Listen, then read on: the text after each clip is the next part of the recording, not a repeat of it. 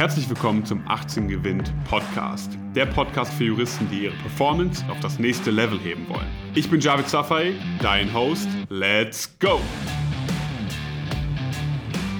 Herzlich willkommen zu einer neuen Folge vom 18 Gewinnt Podcast. Viele von euch haben es sich gewünscht, dass wir mal den Einblick einen Einblick geben in die Tätigkeiten einer Großkanzlei ähm, insbesondere. Und wir haben heute einen Gast dabei aus einer internationalen Wirtschaftskanzlei.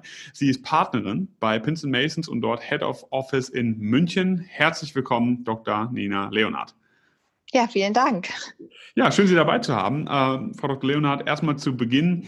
Partner, Partnerin einer Großkanzlei. Das ist etwas, wovon viele Studentinnen und Studenten, aber auch generell Juristen und Juristen träumen, ja, und sich vorstellen, irgendwann kann ich da wirklich auch, ja, mitbestimmen und so weiter und so fort. Ähm, Frage an Sie ist natürlich jetzt, wie kann man sich eigentlich den Alltag als Partner, Partnerin einer Großkanzlei überhaupt vorstellen? Können Sie uns da einen Einblick geben? Ja, also ich glaube, erstmal gibt es gar keinen richtigen Alltag, weil jeder Tag äh, in, in so einer Situation anders aussieht. Man hat ja immer ta natürlich Tagesgeschäft, aber auch viele Aufgaben, die an einem Tag auf einen zukommen, mit denen man morgens noch gar nicht gerechnet hat. Aber das ist natürlich auch das Tolle an unserem Job. Da sieht jeder Tag ein bisschen anders aus als der davor. Mhm. Also ähm, jetzt in Corona-Zeiten können Sie sich auch vorstellen, dass der Tag noch mal anders aussieht, weil wir ja. teilweise ja auch im Homeoffice arbeiten ähm, und dann natürlich auch einfach ein bisschen anders die, den Tag gestalten vor allen Dingen, ich habe ja auch noch zwei Kinder zu Hause, die mhm. teilweise jetzt wieder in die Schule gehen, aber auch viele, viele Wochen bei uns zu Hause Homeschool gemacht haben. Und dadurch äh, war der Tag auch nochmal anders gestaltet. Okay. An einem normalen Tag komme ich schon morgens ins Büro und äh, sortiere mich erstmal je nachdem, was bei der Mandatsarbeit ansteht mhm. und auch bei, bei anderen Themen, äh, ist natürlich wichtig, dass man priorisiert und sich erstmal um das Dringendste zuerst kümmert. Ja. Das ist, glaube ich, so, so der erste Punkt, den, den man auch immer auf dem Radar haben muss. Man muss priorisieren können in, in solchen Situationen. Mhm. Also Prioritäten setzen, die richtigen Prioritäten ist nicht nur im Studium relevant, dann auch später im Beruf relevant, wie man raushört, ja, da eine klare Struktur entsprechend auch drin zu haben. Eine Frage, die uns jetzt natürlich erreicht hat, ähm, ist, also in Großkanzleien ist ja der Arbeitsaufwand bekanntlich relativ hoch, im M&A-Bereich natürlich entsprechend auch. Ähm, eine Frage, die uns erreicht hat, war, als Partner, Partnerin, schiebt man da ganz, ganz viel Arbeit auf die Associates ab oder sagt man noch, ich mache euch extrem viel selbst? Äh, ich, mach, ich arbeite auch noch selbst, aber ich schiebe auch ein bisschen Arbeit ab äh, und, und, das ist auch gut, weil wir in Teams arbeiten und es mhm. macht auch sehr viel Spaß. Also ich, ich habe wir haben natürlich ja auch Mitarbeiter, die äh, unterschiedliche Senioritätsstufen sind und die wollen ja auch viel bewirken und arbeiten und machen. Äh, und deswegen sehe ich uns als Team und ich schiebe da eigentlich auch nichts ab, sondern wir besprechen, äh, wie wir die Arbeit aufteilen. Also wir haben normalerweise morgens einen kurzen Catch-up, was ansteht an dem Tag und besprechen, wer was nimmt. Und wir teilen die Aufgaben so auf, dass sie sinnvoll sind für den Mandanten mhm. und natürlich auch für uns als Team.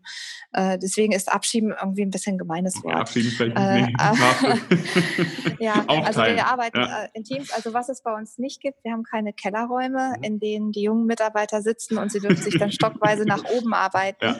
Also mein Team sitzt komplett bei mir auf dem okay. Flur Flur. Wir sind im, im dritten Stock, nicht im Keller. Wir okay. haben alle Fenster ja. äh, und auch Mandantenkontakt. Also deswegen ähm, glaube ich, das ist schon auch, auch so ein wichtiger Punkt bei uns, dass wir versuchen, ähm, auch, auch direkt in die Arbeit reinzukommen und nicht nur einfach abstrakte Memos schreiben. Das mhm. hat man ja im Studium auch gelernt, Gutachten zu schreiben. Die juristischen Skills, die man dafür braucht, die braucht man auch hier, mhm. weil wir sauber juristisch arbeiten müssen. Aber natürlich spielen auch andere Sachen eine Rolle, nämlich Kommunikation mit dem Mandanten. Wie schreibt man E-Mails? Wie verhält man sich am Telefon? Ja. Und ich glaube, da ist wichtig, dass man von Anfang an weiß, dass der Job, den wir hier machen, eben nicht nur der Schreibtischtäterjob ist, mhm. sondern da, da geht es ein bisschen um mehr. Da geht es um Kommunikation. Und das ist ein ganzer Blumenstrauß von Fähigkeiten, den die jungen Leute bei uns dann auch langsam äh, sich aneignen müssen. Mhm. Und, äh, und da ist natürlich wichtig, dass man ihnen die Chance gibt, das von Tag eins auch sich aneignen zu können. Okay. Das macht Spaß. Also das ja. macht mir Spaß. Ich bin ja nun schon 20 Jahre ja. in, in dem Bereich, in dem ich jetzt tätig bin. Äh, aber ich glaube, das macht den jungen Leuten auch Spaß, dass sie auch, auch, auch gleich Learning on the Job ja. äh, bei uns haben. Ja, ich denke, das ist auch ein wichtiger, wichtiger Punkt. Es gibt ja auch viele Umfragen dazu, wie zufrieden man in gewissen Kanzleien ist. Und da wird auch oft immer, äh, kommt auch oft immer bei raus, ja, ähm, da, wo es halt wirklich on the job, wo gelernt wird, wo man relativ früh auf Mandanten losgelassen wird, in Anführungszeichen, dass es dort wirklich immer sehr, sehr spannend auch zugeht, weil man einfach extrem viel dann den Prozess auch lernt. Also das ist sehr, sehr spannend zu den Skills, die man dafür benötigt, in der Großkanzlei Karriere zu machen. Da kommen wir später noch zu. Ähm, wenn Sie jetzt aber aktuell sagen, Sie arbeiten in Teams, wie groß sind die Teams, in denen Sie aktuell zum Beispiel arbeiten? Das kommt drauf an. Also das kommt drauf an, um, äh, um welche Arbeit es gerade geht. Wenn man eine kleinere Transaktion hat, dann sind wir meist zu dritt. Mhm. Wenn, also wenn das vom Arbeitsaufwand her machbar ist. Aber es gibt natürlich auch große Projekte, wo man ähm, irgendwie mit zehn Leuten arbeitet. Also die Teamgröße richtet sich immer nach der Aufgabe und, mhm. und, und wie viel Stress und Arbeit und zeitkritische kritische Aufgaben damit verbunden sind. Mhm.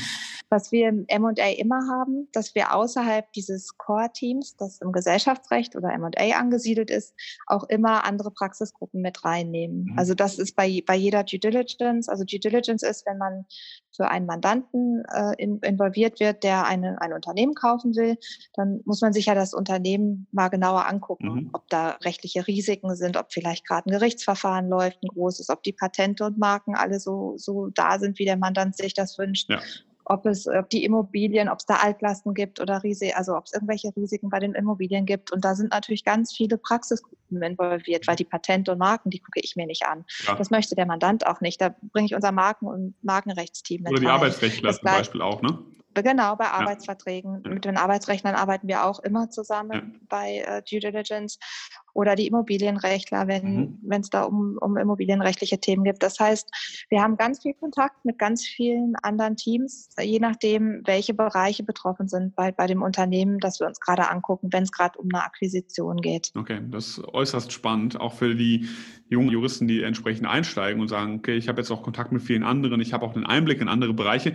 Besteht grundsätzlich die Möglichkeit, wenn man jetzt zum Beispiel anfängt und sagt, ich starte mal im M&A-Bereich, ja, als Associate beispielsweise, und sehe dann auf einmal, Arbeitsrecht macht mir unheimlich viel Spaß. Gibt es die Möglichkeit, danach zu sagen, ich switche irgendwie das Team? Geht das? Ja, das geht. Äh, das haben wir auch schon häufiger praktiziert, weil es in der Tat okay. so ist, dass wenn man als Berufsanfänger anfängt, man, das ist ja so ein bisschen Try and Error, welches Rechtsgebiet man sich raussucht, weil ja. man da möglicherweise einfach noch nicht so viel praktische Erfahrung hat oder auch merkt, dass es dann doch ein bisschen anders ist, als man sich das vorgestellt hat. Und das ist mhm. okay. Mhm. Man, man kann halt ausprobieren und sich dann auch nochmal umentscheiden. Also man muss dann nicht in der Abteilung bleiben, in der man bei uns angefangen hat. Okay. Wie war das bei Ihnen damals, wenn wir jetzt mal einen Blick zurückwerfen? Sind Sie direkt reingekommen und gesagt, Gesellschaftsrecht, M&A, das ist, dafür brenne ich? Oder haben Sie sich erstmal was anderes angeschaut? Wie war das? Komplett anders. Okay. äh, also ich habe 2001, 2002 zweites Examen gemacht und äh, ich bin eher nach der Kanzlei gegangen, die ich mir ausgesucht habe und danach bin ich in das Rechtsgebiet gekommen. Ich wusste so nicht so wirklich, was ich in der Wirtschaftskanzlei machen will. Ich wollte mhm. damals zu Hengeler Müller in Düsseldorf habe ich halt mit Gesellschaftsrecht angefangen. Aber ich weiß noch so die erste Woche, da kamen dann Fragen zu Gesetzen auf, die hatte ich noch nie aufgeschlagen. Mhm. Das ist ja klar, weil das, ich mein Umwandlungsgesetz zum Beispiel, da kannte ich mich nicht aus. Also ich habe wirklich komplett blank im Gesellschaftsrecht angefangen. Das war auch nicht mein Wahlfach. Ich hatte internationales Privatrecht als Wahlfach mhm. äh, und äh, habe gedacht, das kann, kann passen bei mir und das gucke ich mir jetzt mal an. Und ich fand super. Also der Rechtsbereich, dem bin ich immer treu geblieben. Mhm. Aber da hatte ich halt viel Glück, dass ich halt gemerkt habe, dass das, womit ich mich jetzt befasse und wo ich so ein bisschen reinwachse, mir auch wirklich Spaß macht, weil es auch sehr unterschiedliche Arbeit gibt. Es gibt eben die Projektarbeit bei einer Transaktion. Man hat aber auch so ein bisschen Brot- und Buttergeschäft im, im reinen Gesellschaftsrecht, Gesellschafterbeschlüsse bei Gesellschafterversammlungen mhm. helfen und so weiter. Also es gibt einfach auch so ein weites Feld im Gesellschaftsrecht M&A, dass das auch nicht so schwierig ist, da was zu finden, was einem richtig Spaß macht. Okay. Und dann habe ich mich so ein bisschen zurechtgefunden äh, in dem Bereich und dann wollte ich da auch nicht mehr wechseln. Okay, das heißt, Sie sind dann sozusagen ab dem Zeitpunkt, wo Sie äh, zu Pins Masons kommen, sind komplett jetzt da geblieben, die letzten über die Jahre hinweg sozusagen. Ja, genau. Also ich bin seit acht Jahren hier. Ich war Teil des Gründungsteams in 2012 mhm. und okay. bin seitdem natürlich auch äh, Partnerin ähm, im M&A. Ja. Äh, und ich mache das aber jetzt wirklich schon 20 Jahre. Also okay. ich kann auch keine anderen Rechtsbereiche. Arbeitsrecht lasse ich die Finger von, Griff, okay. Griff zum Hörer, Kollegen anrufen. Okay, gut. Das heißt einfach äh, ganz klare Expertise aufgebaut in dem einen Bereich mhm. und das entsprechend jetzt ausgebaut. Wie viele Leute sind Sie aktuell am Standort in München? Oh, ich glaube, wir hatten mal neulich den, den 100. Anwalt. Ähm, letztes, ich glaube, das war so vor einem halben Jahr hier, hier mhm. in München. Äh, die ganz aktuellen Zahlen müsste ich jetzt nachgucken, aber ungefähr 100 Anwälte. Mhm. Sie hatten ja eben jetzt auch gesagt, Sie sind frühzeitig schon sozusagen, Sie haben das nach Kanzlei ausgewählt. Das ist ja sehr, sehr oft so, dass man sagt, ich habe da mal auf einer Messe mit jemand gesprochen, ich habe irgendwo ein Praktikum mhm. gemacht oder ich war an einer Station da im Referendariat. Ähm, wie ist es damals bei Ihnen zustande gekommen, der Kontakt zustande gekommen zur Kanzlei? Ja, ich habe mir auch in der Tat ein paar Kanzleien bei einer Karrieremesse damals in Münster angeschaut und äh, dann hat, haben mir zwei gefallen. Da habe ich mich dann vorgestellt, erstmal für äh, auch schon während des, des Referendariats, also schon bevor ich überhaupt jetzt fertig war. Und dann hat mir da die eine Kanzlei besser gefallen als die andere. Und da bin ich dann hin mhm. äh, zum Berufseinstieg. Okay. Das, äh, das, der, also der, der erste Kontakt war über eine Messe. Okay, also auch hier für alle, die zuhören, auf juristische Messen gehen, sich mit Leuten unterhalten, immer extrem wichtig und bereichernd, wenn man einfach viele Menschen kennt und einfach auch viele Optionen hat ne? und einen Eindruck davon bekommt, wer denn auch entsprechend in Kanzleien arbeitet. Ich denke, das ist wichtig. Ne? Ja, und man hat ja auch mittlerweile die Möglichkeit, als schon als studentische Hilfskraft mal irgendwo reinzuschnuppern und dann im Referendariat gibt es ja auch ganz viele Stationen. Mhm. Und äh, Dinge, die man da bewirken kann. Vielleicht, wenn man promoviert, kann man während der Doktorarbeit sich äh, Kanzleien angucken. Ja. Ich glaube, da hat man jetzt mittlerweile schon wirklich tolle Möglichkeiten. Mhm. Vor, zu meiner Zeit gab es auch noch nicht so viele Karrieremessen, aber das ist ja alles viel mehr geworden. Auf jeden Fall. Äh, als das damals noch der Fall war. Ja, Karrieremessen, Workshops, die angeboten werden und so weiter mhm. und so fort. Also sind relativ viele Angebote. Ähm, Im MA-Bereich, wo Sie jetzt gerade tätig sind, ist es ja auch so, dass dort die Arbeitsbelastung, sagt man so, am höchsten ist. Äh, statistisch gesehen ist es so. Ähm, natürlich auch sehr stark projektbezogen, weil wenn halt eine Deadline da ist, man muss es machen, der Deal muss geklaust werden, dann ist die Arbeit entsprechend hoch. Wie gehen Sie damit um, wenn Sie sagen, dass eine relativ große Schwankung drin von der Arbeitsbelastung her, was das, was das Projekt angeht? Wie sind Sie damit klarkommen? Wie haben Sie das entsprechend gemanagt, äh, dass es für Sie gut funktioniert hat? Ich glaube, man lernt relativ schnell Prioritäten zu setzen und mhm. Wichtiges von nicht so Wichtigem äh, zu unterscheiden. Ich glaube, das ist zwingend nötig äh, in unserem Job. Und man braucht auch Leute, die einem den Rücken frei halten, wenn man mhm. gerade unter Wasser ist. Also ich habe ein ganz tolles Team. Äh, ich habe einen Mitarbeiter, mit dem ich jetzt schon viele Jahre zusammenarbeite. Da, ich glaube, wir verstehen uns fast blind. Äh, das ist natürlich sehr, sehr wichtig. Und man muss halt gut managen können. Also gerade im M&A ist, ist es ja nicht nur die juristische Arbeit, die man macht, sondern das Projektmanagement, dass man weiß, wann muss man was machen, mhm. dass man unter Druck funktioniert. Und ich glaube, das kann man sich einfach nur über die Zeit aneignen. Und, und da ist natürlich auch die Frage, ob man schon vorher relativ strukturiert ist im Anfassen von Dingen oder ob man sich das vielleicht noch ein bisschen mehr aneignen muss mhm. als andere. Aber ich glaube, das ist halt sehr wichtig. Ähm, bei mir ist die Sondersituation, dass ich seit acht Jahren in Teilzeitpartnerin bin mhm. und ähm, also knapp acht Jahre, im Juli werden es acht Jahre. Und, ähm, und deshalb natürlich noch mehr darauf angewiesen bin, meine Zeit gut zu managen weil irgendwie ich Kinder habe, die ich auch an der Schule abhole zu einer bestimmten Uhrzeit oder ja auch versuche, da präsent zu sein. Dann gibt es auch mal einen Elternsprechtag und ähnliches. Und ich glaube, da ist einfach wichtig, dass man das managt, dass man Leute hat, die einem dann auch mal helfen, wenn es nicht anders geht. Äh, und ich muss sagen, ich finde, das klappt gut. Und mhm. ich glaube, meine Kinder, die können Sie jetzt nicht fragen, zum Glück, die ja. würden aber auch bestätigen, dass ich ziemlich präsent auch in ihrem Leben bin. Ja. Ja, das ist, das ist ein super wichtiger Bestandteil. Ich denke, das ist auch ein Thema, worüber sich viele Sorgen machen. Also bei uns in der Community ähm, haben wir überwiegend, überwiegend Frauen, ja, viele Juristinnen dabei entsprechend. Und da sind auch mal wieder welche, die auch gefragt haben, hey, in so einem Interview, wenn du mal mit jemandem sprichst, frag doch mal, wie geht das? Wie, wie, wie kriegt man das hin? Man sagt, ich möchte unbedingt Karriere machen heutzutage, ich möchte Gas geben, ich möchte promovieren, XYZ machen, aber parallel nicht auf Familie verzichten. Ähm, war das für Sie von vornherein klar? Ich manage das ganz klar. Oder waren Sie auch so ein bisschen unsicher und haben gesagt, ich muss mal schauen, wie ich das, wie ich das rocke, das Ding? Also ich war unsicher, ob es klappt, ja. aber ich wollte es auf jeden Fall probieren. Ähm, ich war ja verrückt genug, äh, mit der Geburt unserer Zwillinge ja. einen Start in einer neuen Kanzlei zu verbinden. Okay. Sie können sich vorstellen, dass da viele gesagt haben, äh, sag mal, geht's noch? Bist du irre? Ja. Äh, aber für mich war das super, weil ähm, also die Kanzlei Pinsent Masons unterstützt das sehr. Wir haben sehr viele flexible Modelle. Ich bin mit offenen Armen in Empfang genommen worden.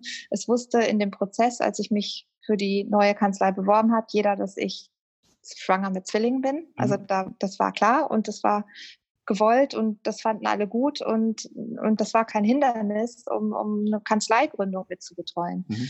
Ähm, ich hatte ein bisschen Sorge, dass es einen sehr zerreißt, aber ich muss sagen, man gewöhnt sich einfach an diese Situation, dass man so zwei Hüte aufhat ja. und vielleicht auch da einfach zwei Rollen hat. Äh, einmal eben die professionelle im Büro und dann aber auch die der Mutter, die ja auch präsent sein möchte. Und das klappt ganz gut. Allerdings ist es natürlich schon so, dass ich manchmal, wenn die Kinder schlafen, abends noch äh, am Rechner sitze und dass, äh, dass ich da schon auch sehr fokussiert auf die Arbeit bin, wenn die Kinder mir den Raum dazu lassen und umgekehrt. Also man, mhm. Äh, man nutzt dann halt auch die Zeit wahrscheinlich ein bisschen effizienter, weil man ja. weniger davon hat. Ja, ja, auf jeden Fall. Ich meine, ähm, wenn keine andere Möglichkeit besteht, man sagt, ich möchte das so machen, dann wird man auch mit der Situation klarkommen. Das heißt, auch hier wieder für alle zuhören, Mut haben dazu zu sagen, ich werde das schon stemmen können, ich werde das schon machen. Gerade wenn man dann noch Unterstützung hat, natürlich von der Kanzlei her, das ist natürlich der Optimalfall. Ne? Ähm, das heißt, Struktur, Effizienz ist natürlich dann auch ein wichtiges Thema. Kommen wir mal zu den Themen Fähigkeiten die man benötigt, um eine Großkanzlei Karriere zu machen. Ja, viele sagen immer Großkanzlei, na, ich weiß nicht, was auf mich zukommt, ist das was für mich oder nicht, ähm, haben vielleicht noch keine Berührungspunkte gehabt. Vielleicht mal äh, aus, aus Ihrer Sicht oder als Partnerin, was für Fähigkeiten benötigt man, um in einer Großkanzlei Karriere zu machen? Also erstmal den, den, Wunsch, sich einzubringen, was voranzubringen, was zu bewirken. Dann natürlich aber auch die juristischen Fähigkeiten, um juristische Themen abzuarbeiten oder überhaupt erst zu sehen. Also das juristische Handwerkszeug, das man ja auch an der Uni lernt und dann später im Referendariat weiterentwickelt. Das ist natürlich sowieso Voraussetzung, aber für jeden juristischen Beruf. Und dann sicherlich auch so eine gewisse Freude am an, an, diesen, an dieser Projektarbeit, die, die jetzt gerade in unserer Abteilung stattfindet. Mhm. Also, dass man sich da auch mal mit einem Projekt, dass man da reinspringt und das, das, das, so eine gewisse Freude an der Arbeit ist, glaube ich, dann auch wichtig, weil man, wie Sie ja schon sagen, auch immer mal wirklich stressige Zeiten hat. Und wenn man seinen Job nicht gerne macht, dann wird es halt schwierig, glaube ich. Mhm. Okay, das heißt, Spaß an der Arbeit finden, wird man dann auch relativ schnell herausfinden, ist das was für mich oder macht das nicht so viel Sinn für mich? Ähm, die Skills, die Sie aber vorhin auch noch angesprochen haben, Sie haben ja gesagt, Kommunikation. Ja, ist ein wichtiges Skill, mhm, effektiv genau. zu kommunizieren äh, im Team, für die Teamarbeit, das ist klar. Wo lernt man das?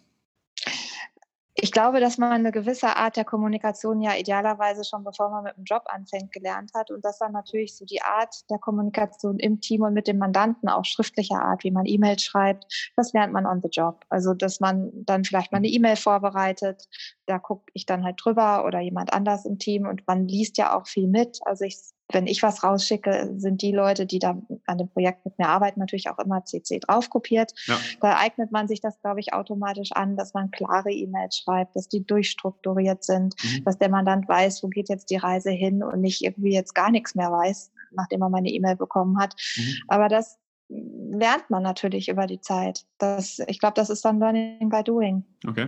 Also für mich ist halt sehr, sehr wichtig, dass der Mandant von uns E-Mails bekommt und damit was anfangen kann oder ein Schreiben oder ein Memorandum, was auch immer das Produkt für mhm. den Mandanten ist.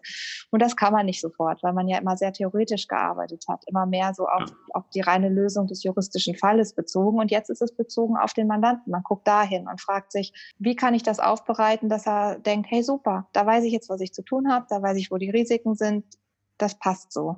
Mhm. Okay, das heißt, das lernt man an den Job. Das heißt, da nicht zu viel Scheu vorhaben, zu sagen, hey, ich springen wir da ins kalte Wasser, ich werde das schon lernen. Man muss auch bereit sein, natürlich zu lernen und da vieles mitzunehmen.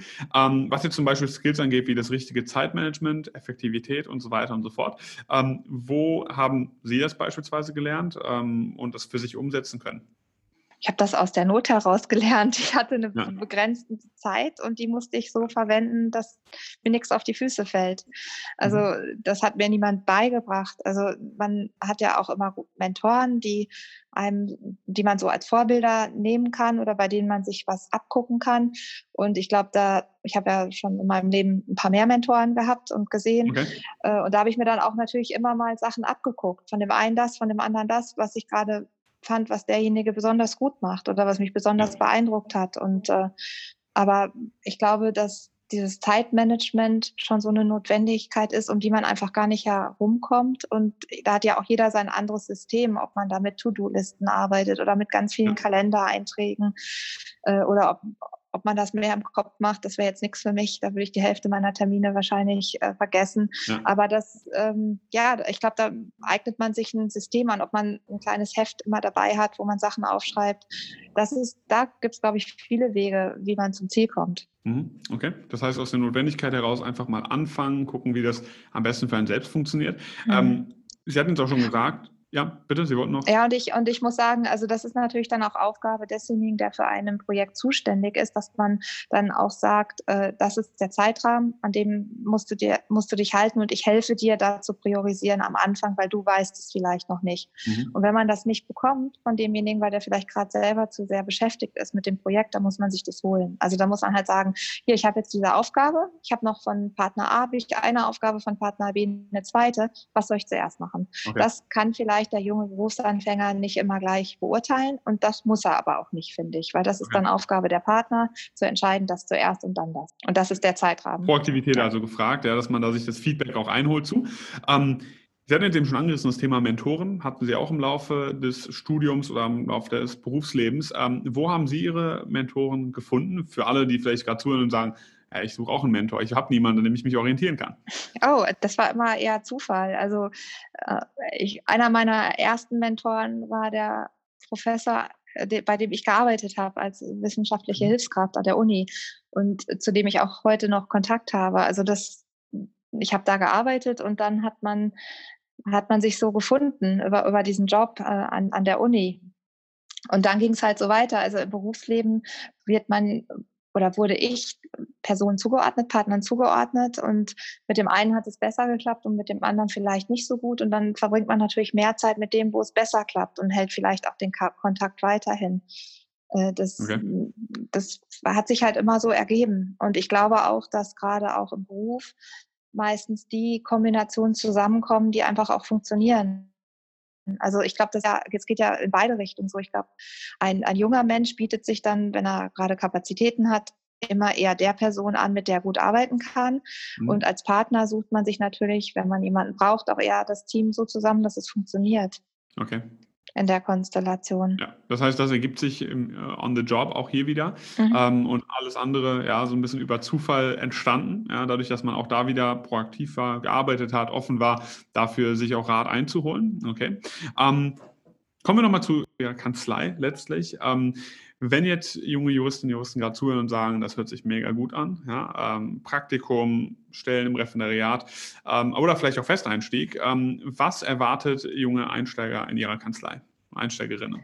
Das kommt darauf an, in, in, welcher Position man, man sich halt bewirbt. Also ob man bei uns als Student anfangen möchte mit vielleicht ein oder zwei Tagen die Woche oder in einer Wahlstation oder in einer anderen äh, Referendariatsstation dann wird man, also man wird bei uns immer einer Gruppe zugeordnet, also einer Praxisgruppe, zum Beispiel eben Gesellschaftsrecht oder äh, Arbeitsrecht. Und für diese Gruppe bewirbt man sich dann auch, wenn man bei uns eine Station oder ein Praktikum machen möchte. Und da, dann wird man direkt in diese Gruppen eingegliedert. Also man ist Teil dieser, dieses Teams. Also wir, auch da gilt wieder, wir haben ja nicht einen Keller für Studenten und Referendare, sondern da sitzt man halt auf dem Flur mit den Teams, wenn, wenn nicht gerade Corona ist und unser Büro mhm. auf Notbetrieb läuft. Ähm, und, und wird dann eingebunden in zum Beispiel Rechercheaufträge oder man diskutiert Fälle und da muss man halt mal was nachgucken. Ähm, das hängt dann natürlich davon ab, in welchem Bereich man tätig ist. Als Berufsanfänger haben wir ähm, so ein Onboarding-Programm. Da ähm, wird man mit den Neuen sozusagen in die Kanzlei eingeführt. Und, ähm, und dann wird man eben auch in die Gruppen, in denen man tätig ist, integriert. Okay, spannend. Das heißt, da ist ein ganz klarer Prozess hinter, wie das Ganze abläuft. Ja. Gibt es auch irgendwelche äh, Weiterbildungsprogramme und so weiter, wenn man bei Ihnen in die Kanzlei kommt als ja, Associate? Ja, also wir haben äh, die Princeton Masons Akademie, da bieten wir fachliche äh, Fortbildungsveranstaltungen an, aber auch Soft Skills, die ja eben, wie ich vorhin auch gesagt habe, natürlich für unseren Job auch sehr, sehr wichtig sind.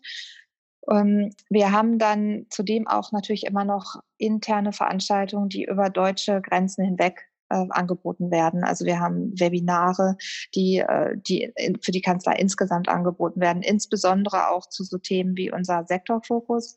Wir sind ja eine Kanzlei, die sich äh, auf Sektoren fokussiert, zum Beispiel ähm, Technologie oder ähm, mhm. Pharma, Life Science, also für einfach diese Bereiche, die weg sind von den von den Praxisgruppen, weil für die Bereiche macht man Arbeitsrecht, Gesellschaftsrecht und so weiter und sich eben mehr mit dem befassen, was der Mandant macht. Und da kann man eben dann natürlich besonderes Wissen über diesen Bereich des Mandanten aufbauen. Und da gibt es auch übergreifende Veranstaltungen zu. Okay, ich denke, das ist auch ein spannender Bestandteil, dass man sozusagen parallel zur Arbeit dann noch äh, mal über den Tellerrand hinausblickt und hier wieder Sachen sieht, sich weiterbilden kann. Sehr, sehr cool. Also auch hier wieder für alle, die zuhören und sagen, ja, ähm, ich suche ein Praktikum oder Stelle im Referendariat oder auch einen Festeinstieg, ja, können entsprechend ähm, ja gerne auf Sie zukommen. Pinsent Masons äh, Münchner Büro. Ne? Genau. Also. Oder ja, Düsseldorf oder Frankfurt. Oder Düsseldorf oder Frankfurt, auch schöne Städte. Wir sitzen ja selbst in Düsseldorf. Ja, ich bin ja auch mal länger in Düsseldorf gewesen, von daher finde ich da ja. auch seinen Reiz. Auch, auch, sehr empfehlenswert, also. Ja, ja super. Dann ähm, bedanke ich mich an dieser Stelle für das Interview, für die Einblicke entsprechend Ihrer Tätigkeit und äh, ja, bedanke mich im Namen äh, des Teams hier natürlich, aber auch im Namen der Community. Vielen Dank. Okay, vielen Dank. Vielen Dank, dass du heute wieder dabei warst. Wenn dir gefallen hat, was du gehört hast, dann war das nur die Kostprobe. Willst du wissen, ob du für eine Zusammenarbeit geeignet bist? Dann besuche jetzt www.18gewinn.de und trag dich für ein kostenloses Strategiegespräch mit uns ein. Bis zum nächsten Mal.